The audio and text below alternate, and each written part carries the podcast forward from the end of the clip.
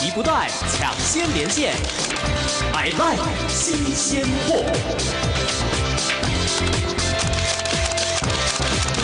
迎收听《I Like 新鲜货》，我是费荣。今天在这个单元为大家介绍来宾是我们新北市政府卫生局疾病管制科的技正黄少军。今天其实要跟大家来聊聊哈，我们知道其实从十月一号开始，我们新北市这边接种今年流感疫苗，这是一个非常重要的资讯，可不可以在这边跟我们所有的听众朋友做呼吁？嗯嗯，好，你今年流感的那个接种实施期间哈，一样是从我们今年的十月一号开始来接种。然后来分阶段开打到疫苗用罄为止，然后今年的那个流感，我们还是一样跟往年一样，会分两阶段来做开打。嗯，然后第一阶段的话是就是从十月一号开始做接种，嗯，然后接种的对象就是我们的新北的主要的医事及卫生防疫的相关人员，然后六十五岁以上的长者。还有安养养护长照机构的受照顾者及其所属的工作人员，嗯、然后还有六个月以上，还有国小入学前的幼儿，还有孕妇。是、嗯。另外，对那个潜在的疾病疾病者，包括高风险的慢性病，嗯，然后 BMI 大于三十的，然后罕见疾病患者以及重要伤病者。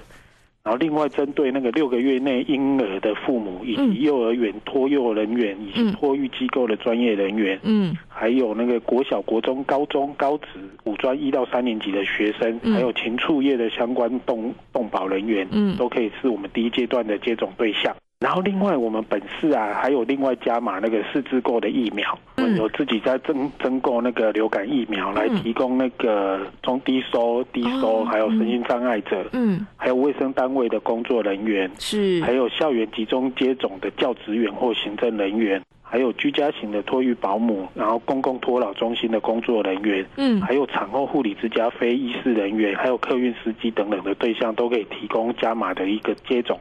了解，也就是说，从今年十月一号开始，我们新北市这边呃打流感疫苗，主要是分两个阶段。对，一般其实我这样看，一般都是在第一阶段。那第二阶段十一月开始，主要是针对五十岁到六十四岁哈，没有高风险慢性病的成人，会是在第二阶段来做施打。对，那我们知道，因为其实现在流感疫苗它不是一个法定强制啊。其实秋冬，尤其是十月以往的经验哈，十月过后，其实常常都是一个呃就流感的。一个高峰期，所以这边是不是也要呼吁我们听众朋友呢？嗯，也是因为之前那个流感疫苗，因而且在今年度，然后中央那边也有提到，嗯，因为看起来这最近这几周以来，那个流感的疫情似乎有微幅的上升的趋势，嗯，然后再加上那个之前因为新冠疫苗的关系，所以大家的那个防护措施都做得不错，嗯，那因为中央陆续有一些开放的一些政策嘛，嗯，所以一些政策那个防疫策略的。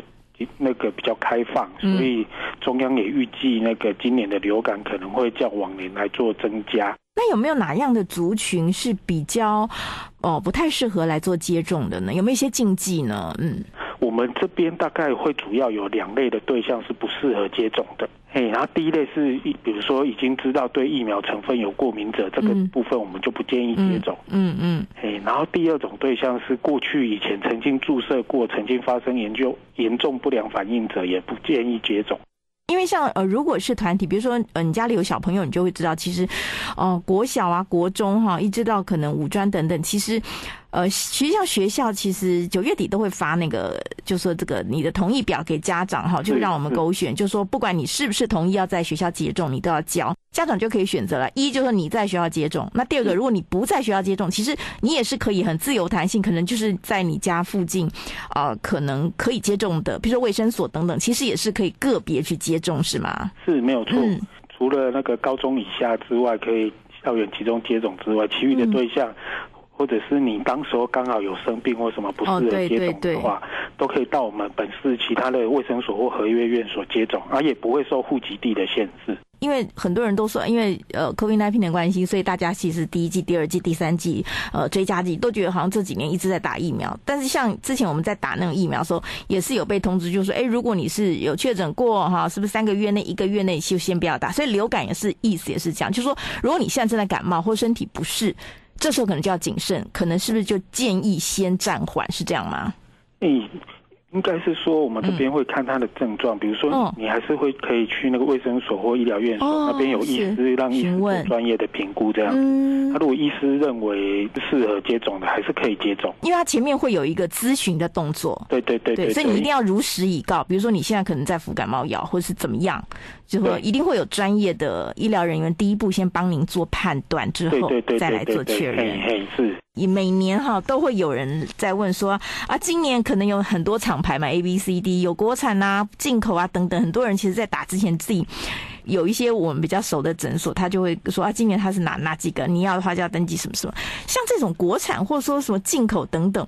有没有真的是什么哪一种效果比较好？真的有差吗？如果就专业的角度来讲，其实不管国产还是国外进口的疫苗，嗯嗯、其实产生的保护效果是一样的。哦、比如说，我们今年政府采购的疫苗是由三家厂商来做提供，嗯，那其中就有两家是进口的，一家是国内制造，嗯，因为我们疫苗。在做那个病毒株选择的时候，都是依照那个 WHO，也就是世界卫生组织的建议来做那个菌株的选择。嗯，然后另外也有具有全球一致性以及抗原性的相同。嗯，而且国内的部分也会去做一致性的检验。嗯，所以保护的效果基本上国内国外都是一样的。那另外就是说，当然我们说打疫苗当然是增加自己的保护力。那除了打疫苗之外，我们要怎么样正确的来预防流感？有没有一些就是生活层面我们可以运用的方式？哦，有，我这边大概可以提供给大家那个各位听众那个有预防流感的七大绝招啊。嗯，嘿，大概第一招当然就是最重要的，就是我们现在所要推广的，就是打疫苗。嗯，因为打疫苗其实是最有效的方法。然后第二招就是，比如勤洗手。对。然后因为正确的洗手就可以减少病毒的那个产生。对。然后正确的洗手步骤就是常常忘。听到了吃搓冲捧擦是对，然后第三招就是好作息。嗯，我们可以透过多运动啊、均衡的饮食来增强本身自己的抵抗力，然后这个也是一个有效的方法。